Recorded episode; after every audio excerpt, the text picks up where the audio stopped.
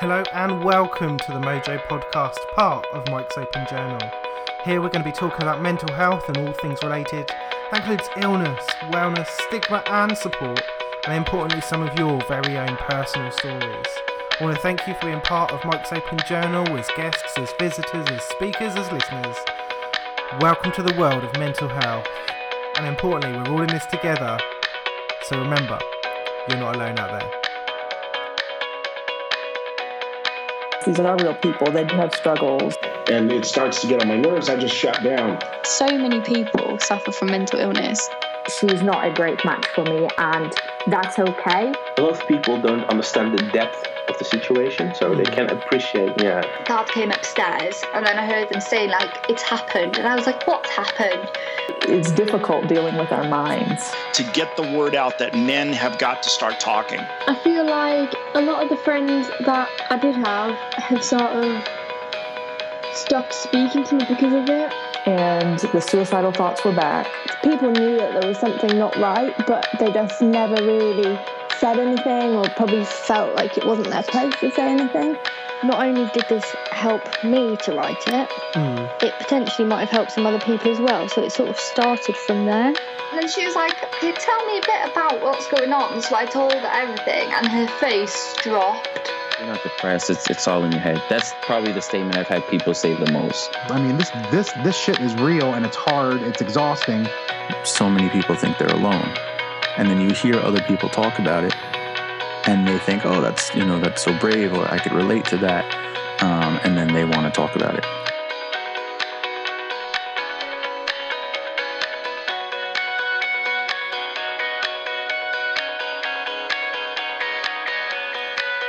Hello and welcome to the Mojo Podcast and to episode 116. I'm delighted to have you guys back and part of the podcast and listening in again. Thank you so much for being involved. It's it's really awesome to know that you guys are coming back and continuing to listen to the podcast. I wonder what you thought about the new intro. What do you think? Do you like it? Hope so. Um, I really think it's in keeping with the, the new type of vibe that I'm trying to create on the podcast. Um, so yeah, I hope you guys like it. Um, let me know. As always, you can get in contact with me at mikesopenjournal.com or on the social media as well, Mike underscore Douglas underscore. This week, I am going to be talking to you guys a little bit, um, but predominantly, uh, it's going to be another new guest and hearing a little bit about their story and experiences. Uh, and that person this week is Dr. Sheri Jacobson from Harley Therapy. So, um, some of you guys would have noticed uh, through social media posts that a few weeks back, uh, back in the week of World Mental Health Day, I attended an event in London, which was the launch of the kind of the online service for Harley Therapy, where they are looking at their kind of service provision through website uh, and mobile device apps. Uh, and it was really cool to hear a little bit about that service and how that's being put together um, and how some of the kind of the pilots gone as well. I I also just really liked being in a room where, um, while it wasn't a formal event, it was a very very lovely uh, venue and it felt kind of posh and smart and nice. Um, just to hear everyone talking so casually about mental health and such a kind of an informed but informal way was was lovely uh, to hear not just Dr. Sheri but June Sarpong and some other really awesome campaigners and practitioners uh, talk openly about illness, wellness, um, the services that they've used, whether that experience has been positive or negative, some of the tools, and then obviously particularly therapy and counselling as well. So it was a great event a couple of weeks ago, and as I say, you can kind of see some of the social media posts if you scroll back through.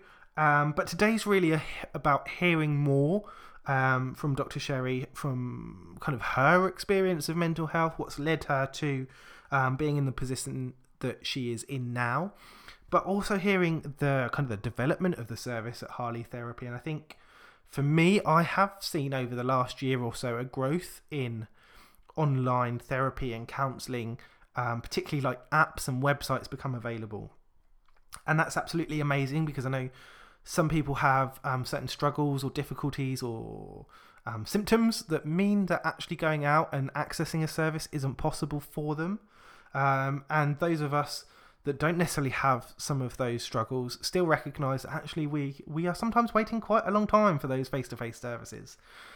Um, but I think having a, a service provider like Harley Therapy really provides um, kind of added legitimacy to this type of service, knowing that someone coming in with such an excellent track record of counselling, of therapy, of interacting with those people that need some support. Um, is entering into the fray, so to speak, uh, is really, really good and really cool to see. Um, and I'm really interested to hear more about um, what they're doing in the future. But for today, um, like I said, it was awesome to sit down and chat to Sheri, hear a bit more about her story, her experiences, and also about Harley therapy as well. Hopefully, you guys enjoy listening into our chat. As always, the links are at the end of the episode, but also in the description as well. So have a look out for those. If you would like to come onto the podcast in future, you can get in contact again at mikesopenjournal.com or have a um, have a look at social media, send me a message and let me know that you might be interested. And I'm sure we can have a conversation at some stage as well. But today, obviously, I want to say thank you for tuning in again to the podcast. And I'm going to drop you, oh, blah, blah, blah, blah. Got all the way through. I won't say that was one take because it really wasn't. Um, but I'm pretty much there now. So I'm going to drop you straight into our conversation. Uh, and I hope you enjoy it. Uh, us kind of to start off with, um, like, we're actually in the very fortunate, or I'm in the fortunate um, situation of usually when I sit down to to talk with people on the podcast. I haven't actually met them before. Um, mm. The people that I've spoken to, I've, I've, met so many of them after speaking to them, but um, it's a little bit strange to sit down and have a chat with you and have already had a couple of little short conversations a couple of weeks ago when we met and um, I kind of feel like, oh, I know a little bit already, so I'm going to pretend like I know nothing. Yeah, um, to fine. ask, ask yep. some nice open questions. Um, yep but I obviously, like I say, had the fortunate opportunity to come along to the Harley Therapy event. La- it's not last week now, is it? It's a couple of weeks ago. Couple uh, weeks ago. Yeah, yeah. Oh, time goes so quickly.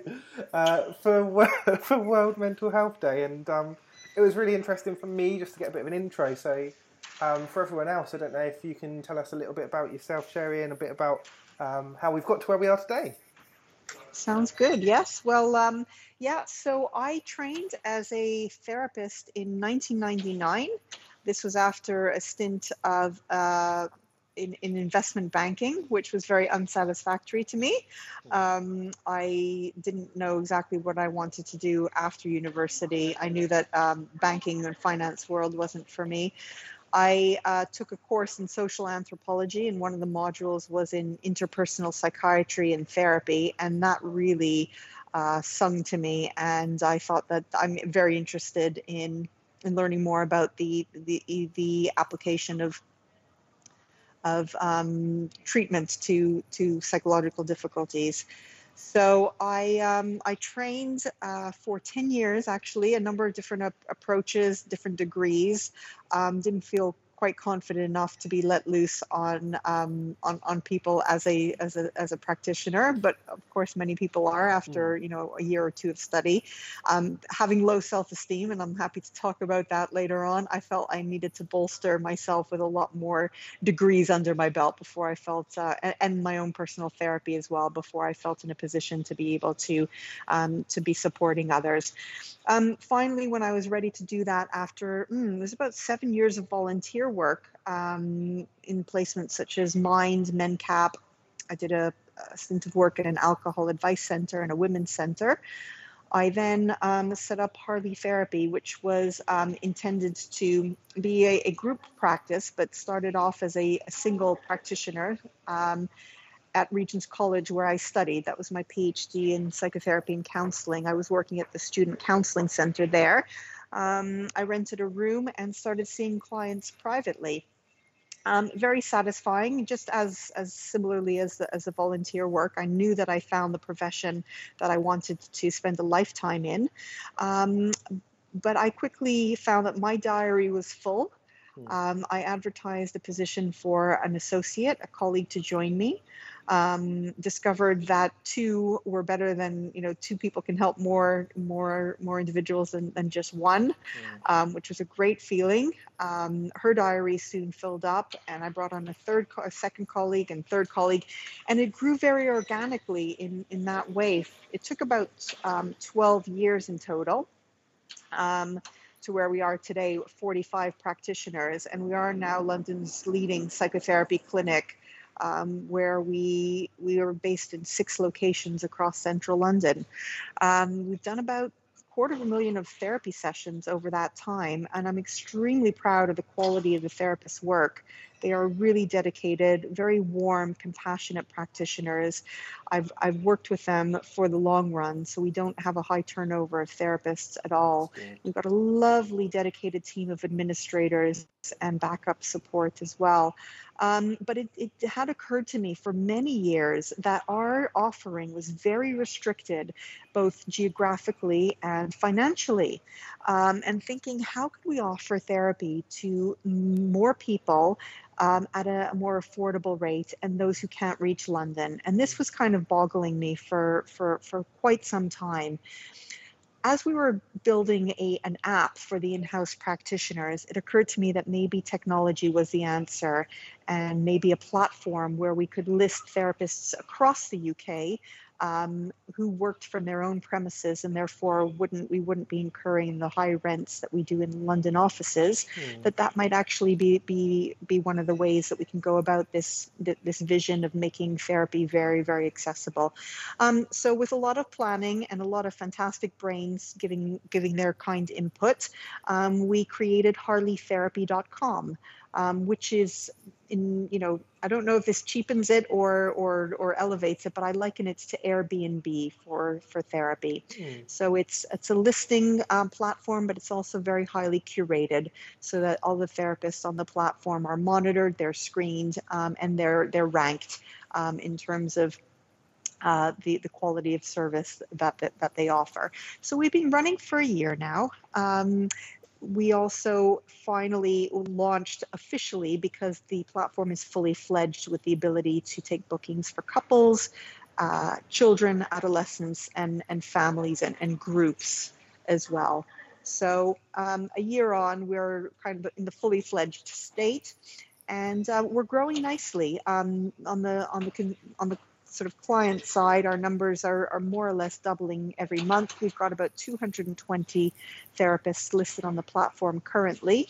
Um, and uh, it's it's looking like it's it's actually something you know to kind of rival the quality of, of the in-house therapists really it's really interesting because i think i i've definitely seen in the last year or so um, that growth in um, kind of online therapy accessibility and especially through apps and being able to message people and get on board with that. But um, just from the stuff that I've seen, I've kind of seen that as um, kind of businesses that have been set up and they are purely the online therapy. They don't have the backup of that, um, the knowledge or the awareness or the experience of having the one-to-one therapy to sort of back that up or be their base as well. So is that something that you feel is a real benefit or has helped in any way when you've set up the the kind of the dot com side?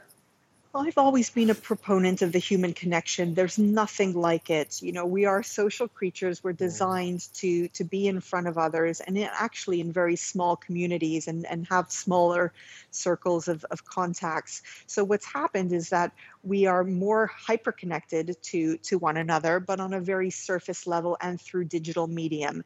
Now that definitely brings advantages because we can extend the reach and um, it's it's quicker to reach out to people and we can connect with more people. Um, and, and that's what a lot of the sort of the therapy products I think are riding on, which is that you can quickly access a therapist around the world, either via text message or email or, or on demand.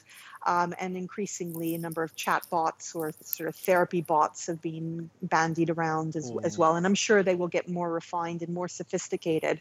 But I don't think that they are a match to that one to one uh, human quality, especially on a face to face basis, if possible, you know, on in many many instances, geographical limits mean that um, it is better for someone to have online therapy than nothing. Um, but we are finding that about 50% of all clients are booking the face to face option. So they will go to the therapist's uh, clinics. And um, this includes 18 to 24 year olds, which I was quite Oh, surprised wow. to learn and very encouraged Mm. to, to learn as well. Um, so, whilst I think we will continue to see a proliferation of digital services, th- uh, therapy, sort of treatment, um, which is you know, either app based or messaging um, or, or email, I, I see that there will be a growing appetite for that interpersonal connection. I think it's um, that's really interesting, like you say, especially with the younger people, because I would. I guess I'm making an assumption that, like you, I think that the face to face is. I don't want to say better because it's not. It isn't better for everyone, but um, I I have seen greater rewards from that one to one contact um, and being face to face. But I have spoken to people that just they wouldn't want to or wouldn't be able to engage in that. And like you say, especially being in London, while it is hugely accessible for many people, the the busyness and the hustle and bustle um, potentially is part of why some people are struggling. Uh, so to see the opportunity for them to interact and engage with a, a therapy service online, I think is really good. But I don't know. Do you know whether they're kind of they're interacting with that online for a few sessions before they go and see face to face, or is that what they're seeking out first? Uh, that's what they're usually seeking out first. Okay. So um, it is more popular uh, in, in the first instance. But there is no doubt that the the digital sort of interaction, either online or or phone, let's Mm. say, where you where you don't see um, uh, where you don't see have a, have a visual representation of your therapist or even text text message therapy does suit some people because of the anonymity um, them wanting to stay a little bit more um, behind the scenes. They feel more comfortable in opening up um, to someone who's not necessarily got a gaze on them. Um, and I think there's also, um, there have been some articles written about um, people preferring to speak to chatbots where there isn't even a person behind it, that they feel much more comfortable um, opening up uh, and, and, and talking about things that they might perceive as, as shameful. I personally think that that's something that is, is material for therapy and that is definitely something can, that can be worked through. But at, in the first instance, especially for youngsters who um, are, are experiencing difficulties and do need the assistance, I think anything is better than no support at all. Yeah. And if it does mean that they're encouraged to reach out because it's an anonymous format, then then then then so be it.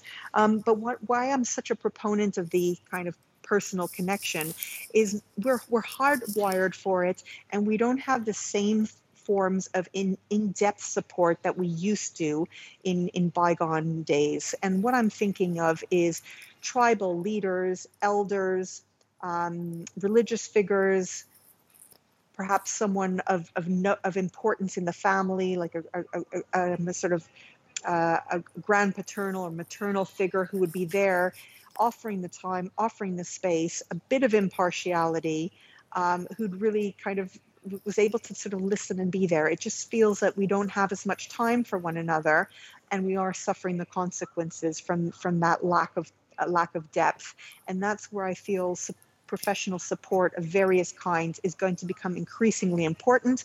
Call it therapy, call it coaching, call it mentoring, um, you know, teaching. I think that sort of exchange of, of human um, support is going to become increasingly important over time. I think um, I think you're right. I think that growth in, I guess, roles that wouldn't necessarily be considered as therapy or, or, or counselling, um, and roles like uh, a life coach and people like that. I think I see more um, more diversity in in those kind of people and um, the way that they approach the public. And it's not just about uh, developing your career or your physical health, and there's a lot more to do with um, how mindful you are about your certain activities, your work-life balance, and um, I think there is a growth in in that awareness and recognizing that anyone can have that conversation, but also that despite that, most people don't, and uh, that's the side I think that we hope, or I hope, that people kind of kickstart when they in, enter into therapy, is they start to get used to having that conversation with someone and talking quite openly about some of the stuff that they maybe struggle with, um, and that when whenever that interaction with the therapist or the counsellor has finished, that they've got that experience, that knowledge of how to manage that conversation, and they can start to have that maybe with someone that is in their life on a regular basis. That's it. That's that's precisely it. It's the habit. It's it's the practice, which can then become a habit. Actually, if if we, I'm sure we'll talk a little bit about my my personal Mm. story, but I was very very quiet as a child, almost to the point of, of muteness. Believe it or not. When I entered therapy in 17, at 17, primarily because of anxiety issues, uh, loneliness, isolation, and not feeling good within myself, it was suggested to me that I might want to consider going to see a therapist at university. It started a the, the process of, of speaking and hearing my sort of thoughts inside, being able to vocalize it and get them out in the safety of another person's ear. And that was quite magical. I, I didn't experience it as magic at the time, hmm. but it did lead to ultimately transformation and the fact that I could keep it going and have someone. And I have been in therapy since since 17. Hmm. I wouldn't say that it was necessarily critical to for me to have at certain junctures, but it's always been extremely valuable for me in the sense that if I haven't needed the support because I've been going through a difficulty, then it's given me the space to work on self development issues. Um, and that having that being able to vocalize things and being able to sort of be in touch with your own internal world is, is a great gift and a great sort of opportunity to it's a great avenue to get that that practiced and for it to become sort of just part of your way of, of, of, of being, which can extend to how you are with other people. It's a real, I think it's it's really nice to be um, to be conversant with other people, to let them know what you're going through as it's occurring. I don't think it's self-centered, as often some people, you know, ask me when I give talks. They said, "Isn't this all very selfish stuff? You're talking about yourself in therapy." and you're you know you're going on about your own issues and what about other people well i feel don't know what you think mike but it starts from within. You need an important base within yourself in order to then be able to give back to other people. And it's only by kind of being able to verbalize what you're going through to be able to untangle it and, and work through it um, that you can stand from a, a, more solid base i feel. Mm. And I think there's so much um, with the uh, that side of if if if it was to do with physical health, everyone would be. Um, I'm sure they'd be way behind, kind of supporting that person, helping them to recovery, and wanting them to be able to fulfil their role in whatever their their kind of personal or professional life is. And people will be behind that, but because it's a, a mental health issue, because it's um, not a visible issue, it is treated in a very different way, and it is treated that it's not something for us as a community or a friendship group or co-workers to address. Actually, that's for you to go away and deal with on your own in the corner, and then you come back when you're ready. And it's such a different uh, kind of approach that that is taken from that. And I found, I found kind of the the way that you and that many of the other people spoke um, a couple of weeks ago was very much not about um, therapy and counselling is for someone at crisis point. It is, as you just said, it's it's for people to kind of get used to learning some tools and putting those in place um, when there's a smaller issue or problem or symptom that they've noticed, and coming forward with that before it gets to a crisis point or or it's really affecting your life. And I wondered if there was a reason why or how you got to to be so um, kind of forward thinking with. Um, not just necessarily therapy, but actually how we approach mental health and how we approach those conversations, and if that ties into your own experience.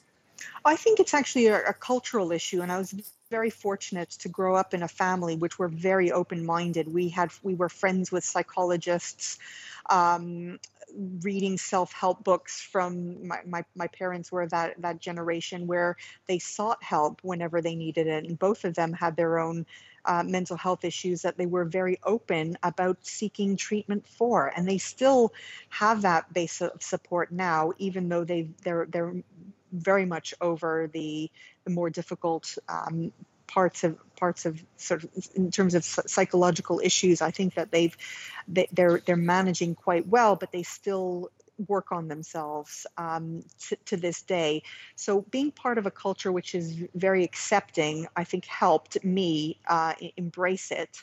Um, and I think that's kind of what I'm trying to achieve on a, on a wider level by kind of making therapy very relatable and very mainstream. Um, almost as if you you know you go to the dentist for for a checkup once a year mm.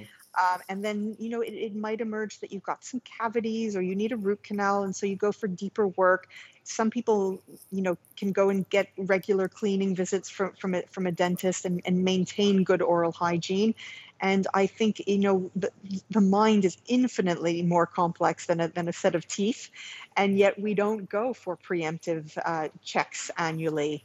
Um, we just kind of wait till things get difficult, and then if we can muster the muster the the, the, the energy to go seek for help, then we do it. But it's at a point often when we don't have the energy because we're suffering from something and it's painful and it's difficult enough mm. to then try and find where we're going to go for the support. So I think having something lined up even before we need it can actually be very advantageous. And that's one of the things I'm, I'm, I'm actively working on. And it's interesting because I think from my experience of, of seeking support, um, with mental health has been that actually a lot of the kind of the coping strategies and the skills and the tools that you're you're kind of directed towards or given um, aren't about dealing with that crisis situation. They're about trying to improve how you're managing yourself day to day and um, over a longer period. So actually, those things are really useful, and they are kind of directed at um, where most people are, and it isn't necessarily about that crisis point.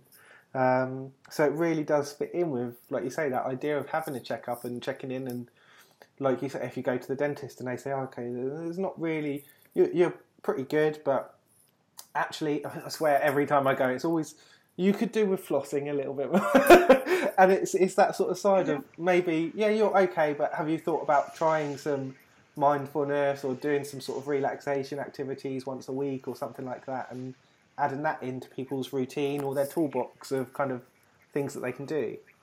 That's absolutely right. And it's about maintaining good practices. It's not just a, you know, you, again, another analogy is like sort of going to the gym. You just don't go to the gym and you, you pump some weights and then you're, you've got muscles that stay there. You've got to maintain it. You've got to work on it.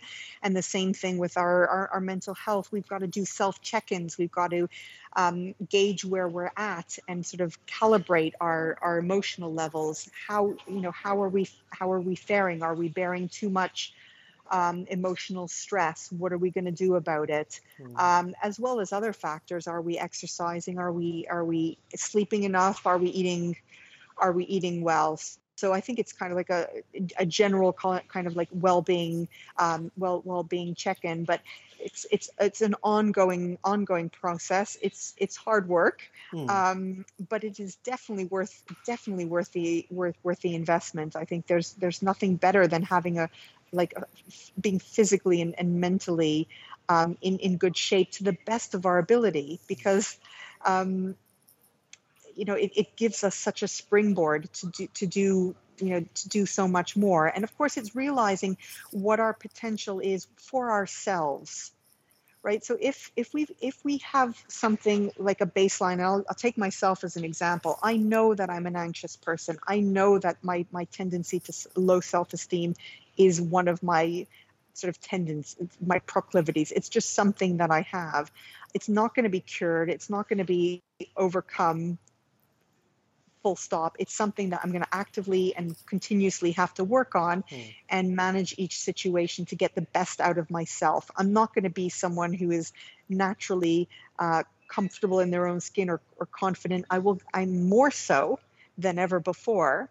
but I can't and I won't compare myself to someone else and say that I should be like that. I think self compassion is a really big sort of key key part of that, mm. and kind of just realizing that you you know you you want to be the best version of yourself for you. And do you think, kind of over time, you've sort of mentioned a little bit about your own experience, but do you feel like there's been that growth as you've gone through and learned and developed so much that's there now to support other people's mental health? Um, yes. Has has that kind of matched with, with your journey, or has do you feel like you got to a certain stage before you were, were kind of looking at supporting other people when you were still struggling yourself? I think I did the bulk of the work sort of between 17 and 22. Um, I think that's when sort of the most sort of work on anxiety and low self-esteem was kind of was was was going on and the rest of it kind of like maintenance and top up so what i do regularly is i'm i'm in weekly therapy i also go to a, a group um, group therapy as well and i try and do retreats so i've been on a some um, a residential retreat called the hoffman process okay, i'm yeah. going which I found extremely, extremely beneficial. That was a seven day program, um, self development workshop, and I I read a lot as well. So between that, um, um, being in supervision, I feel like I. Um, I've, I've done a, a, lot of the work on myself, but I don't feel it's it's a done deal. I feel there's always more to learn, and I absolutely feel that it's it's given me so much more uh, resources and resilience than than without. And I think it's it's allowed me to have the the, the stamina and the self belief to to build a, a business to to to to assemble a wonderful group of people who are doing great work and collectively are really making a difference. And I, I really would credit that to, to, to a lot of my therapists over over the years and a lot of the people who've, who've supported me. I also have a business mentor and a set of advisors as well, and they are kind of my my equivalent of, of therapists as well for for for different different areas. They do support me um, on an emotional level as as well as on a on a work level.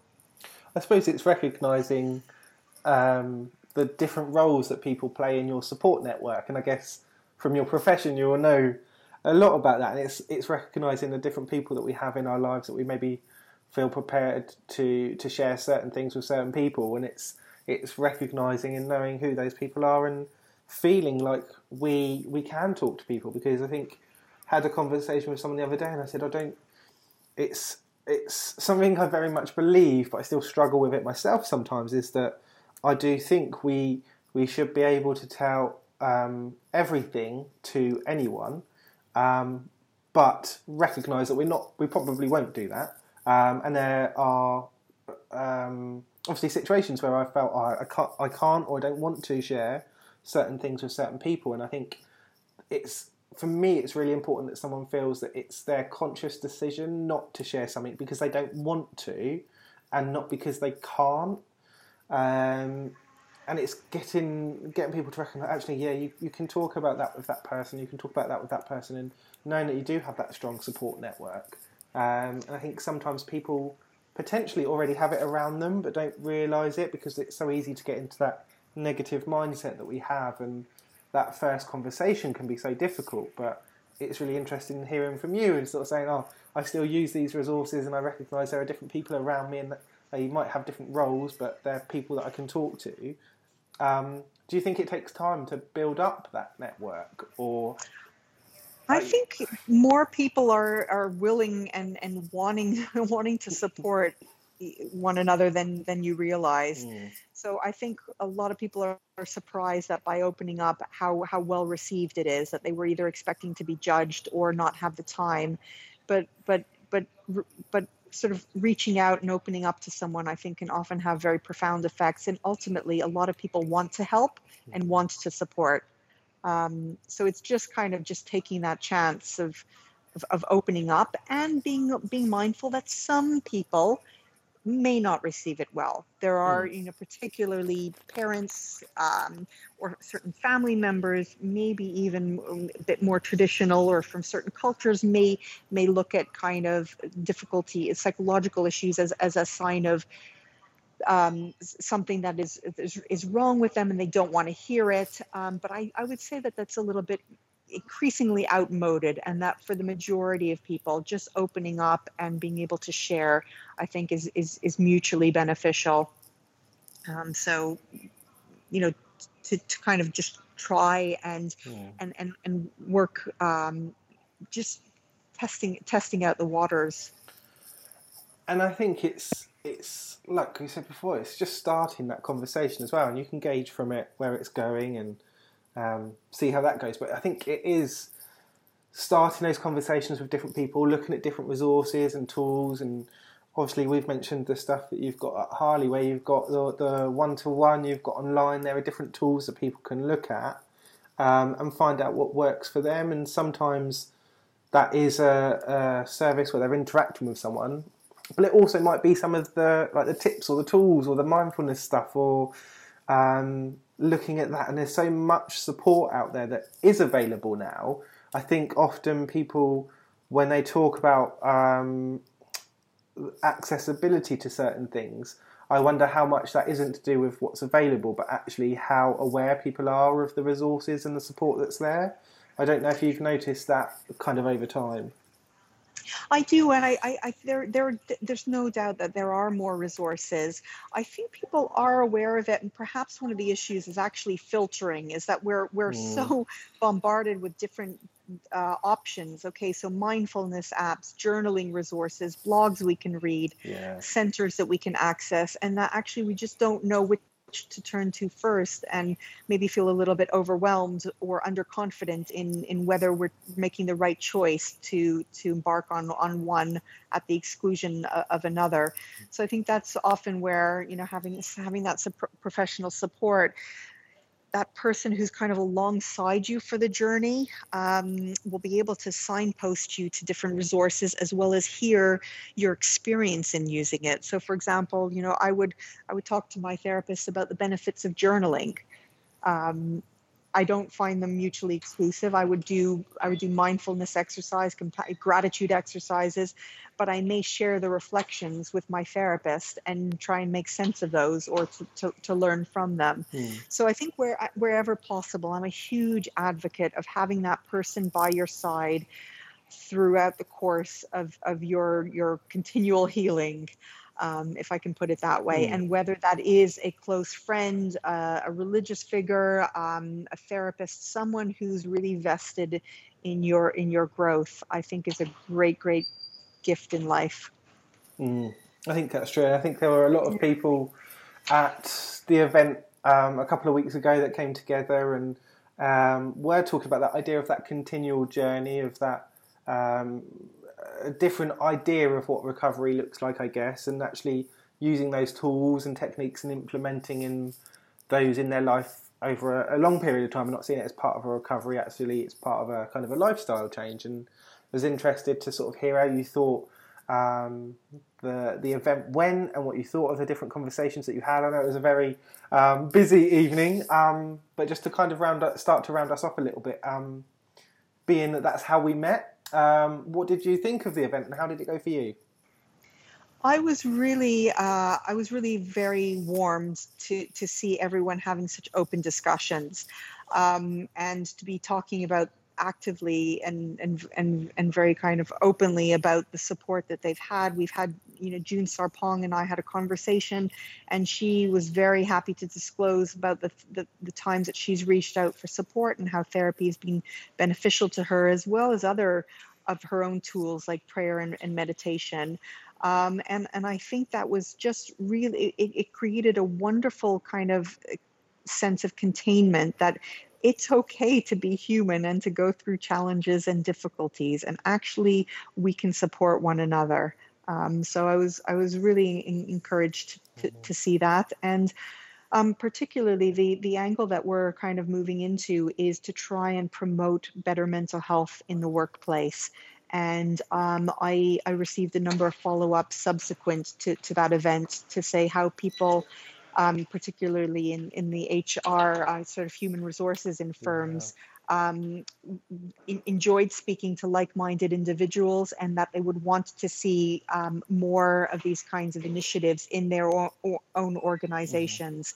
And i was really encouraged with that. So we're now having active conversations with with people in the workplace about how to do um, annual mental health checkups Oh, for all employees um, and that is something that I would love to see not only in organizations such as like large corporates, particularly the stressed out accountancy firms, uh, banks, and law firms, but Yeah. you know students, students, universities, and and and and and and, and, and you know starting even from a younger age, the education component is really important. Being able to spot the signals of of um, emotional wellness within yourself and others. I think there's more attention being paid to that, which is great. But I, I would love to see more on the action side of let's check in with you. Let's actively sit down with you for a good 15 minute session um, and and just check in and, and and and make sure that you're okay. And if not, then we could continue on with with with further work. But I think that preventative mental health care is is I think going to, and I'm I'm really hoping is going to be a growing trend. Yeah, I hope so. I think I definitely agree. There's been more emphasis recently in, from my experience in workplaces. But I've, um, as an example, I've worked previously a couple of years ago um, in a workplace, and we had this. Uh, I think it was an annual kind of day where it was put aside, and HR organised this like health checkup thing. Um, but it was all about kind of your physical health and or like what's your what's your desk like how is your desk set up like um, what's your blood pressure let's do checks on that and your weight and your height and all this sort of stuff and I, there was no real effort put towards kind of mental health or well-being or anything like that and um, while I kind of recognise the benefit of that in the health side very much directed at the physical actually I hope that kind of in future or now um, we start to see um, that move to include well-being and mental health in, in those types of days that, that larger organisations do put on. I think it's happening. It's absolutely happening. Um, there are um, at least a couple of uh, calendar events in, in the year where um, I've, I've spoken at organizations where they wanted to do something for um, I think it was last May, and obviously coming up again in May is mental health aware. I think mental health awareness Awareness week, Week, I believe. yeah. Yeah, and and often there's a lot of programs um, set up in companies more on the education side, um, and, and not only mental health. I mean, they do include you know sort of nutrition components. Um, I think breath work as well, which is not directly related to mental health, and yet it's interwoven in it. I think it is quite quite quite useful and i do think companies are bringing more mental health first aiders um, and they are starting to pay attention there's more reports that have been drafted and more attention paid to the cost of ignoring mental health in terms of absenteeism presenteeism which is when workers are there but not really performing at their best because they're preoccupied and then at worst you know suicide which a couple you know there there have been some high publicity cases where um, people have committed suicide in, in in large organizations because it's kind of gone undetected. Um, so I think it's increasing on on the on the agenda, um, and probably, and I'm hoping it's going to little be uh, be a little bit like a, a wildfire, where eventually all companies will need a mental health policy, just in the same way that they've got a health and safety policy and Yes. GDPR to comply with. I think the the, the, the mental health side will be getting more uh, more attention. Hmm. That's really good. It's good to hear from someone that's interacting with businesses as well that um, you kind of see that happening already, uh, and the promise for more in the future. It's been um, it's been really cool to sit down and talk with you a little bit more and actually hear a little bit more about your story and about everything that's gone into um, the growth of the Harley therapy um, support that's there for people, as as well as the um, the kind of the opportunity for more people, I think, to actually engage um, with that, not just therapy in general, but with the excellent type of therapy that you're able to provide people. And when you mentioned at the beginning the the quarter of a million sessions and stuff over a bit, and I'm just thinking, how many people that is and actually the, the, the, the quality of service that they're getting and um, the huge numbers that you start to to affect and I think it's easy sometimes to forget that just like just one of those people is a huge huge change and um, the conversation and the interaction and the support that they've had with you has quite lightly changed their lives and to hear that there's that number of sessions that have gone on is is just amazing. Um, so I think definitely from my side, I want to say a huge thank you to you for everything that you do um, within mental health and pushing the different types of support and therapy that you're you're putting out there, um, and looking to the future of different ways that you can interact and support people as well. So I want to say a big thank you for all of the work that you do around mental Thank health. Thank you, Mike. And I really would like to reciprocate by saying people who are reading your blog, particularly the, the post on World Mental Health Day, where you signposted what other organizations are doing, that people are not alone. Looking looking up to someone like you, there you're, you're reaching untold amounts of people who, to, to inspire them to, to to feel that they are in like-minded company and that there is help and support and inspiration that they can take from. And i think that that's great and just keep up the fantastic work. Oh thank you. Um, if people want to find out a little bit more about you or about harley therapy where are the best places for them to go and how can they do that um, so harleytherapy.com is probably the, the, the best starting point. Um, there's an about us section and, and we can be reached on um, on the online chat there. Um, and I'm happy to happy to take any questions or um, uh, if anyone wants to reach out for anything, I'm contactable um, through through there. Awesome. Thank you so much for your time and for coming on and for inviting me along, um, which was apparently not last week, but a couple of weeks ago. um, it's been really cool to hear about uh, another type of support that people can access and a really high quality um, service that's available to people. And, and just to hear more people talking openly, that was the best thing I found about um, the event. Of so many people talking openly was just amazing. So yeah, it's been great, great to sit should down. Be, should be more to come, so look forward to seeing you at another one. Awesome stuff. Thank you very much. I'll talk to you soon. Thank you, Mike. Bye-bye Bye. for now.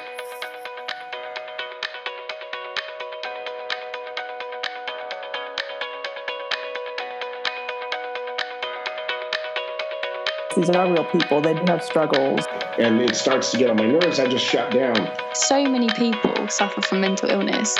She's not a great match for me, and that's okay. A lot of people don't understand the depth of the situation, so they can appreciate, yeah. Dad came upstairs, and then I heard them saying, like, it's happened. And I was like, what's happened? It's difficult dealing with our minds. To get the word out that men have got to start talking. I feel like a lot of the friends that I did have have sort of stopped speaking to me because of it. And the suicidal thoughts were back. People knew that there was something not right, but they just never really said anything or probably felt like it wasn't their place to say anything. Not only did this help me to write it, mm. it potentially might have helped some other people as well. So it sort of started from there. And then she was like, Can you tell me a bit about what's going on? So I told her everything, and her face dropped. You're not depressed. It's it's all in your head. That's probably the statement I've had people say the most. I mean, this this this shit is real and it's hard. It's exhausting. So many people think they're alone, and then you hear other people talk about it, and they think, oh, that's you know that's so brave, or I could relate to that, um, and then they want to talk about it.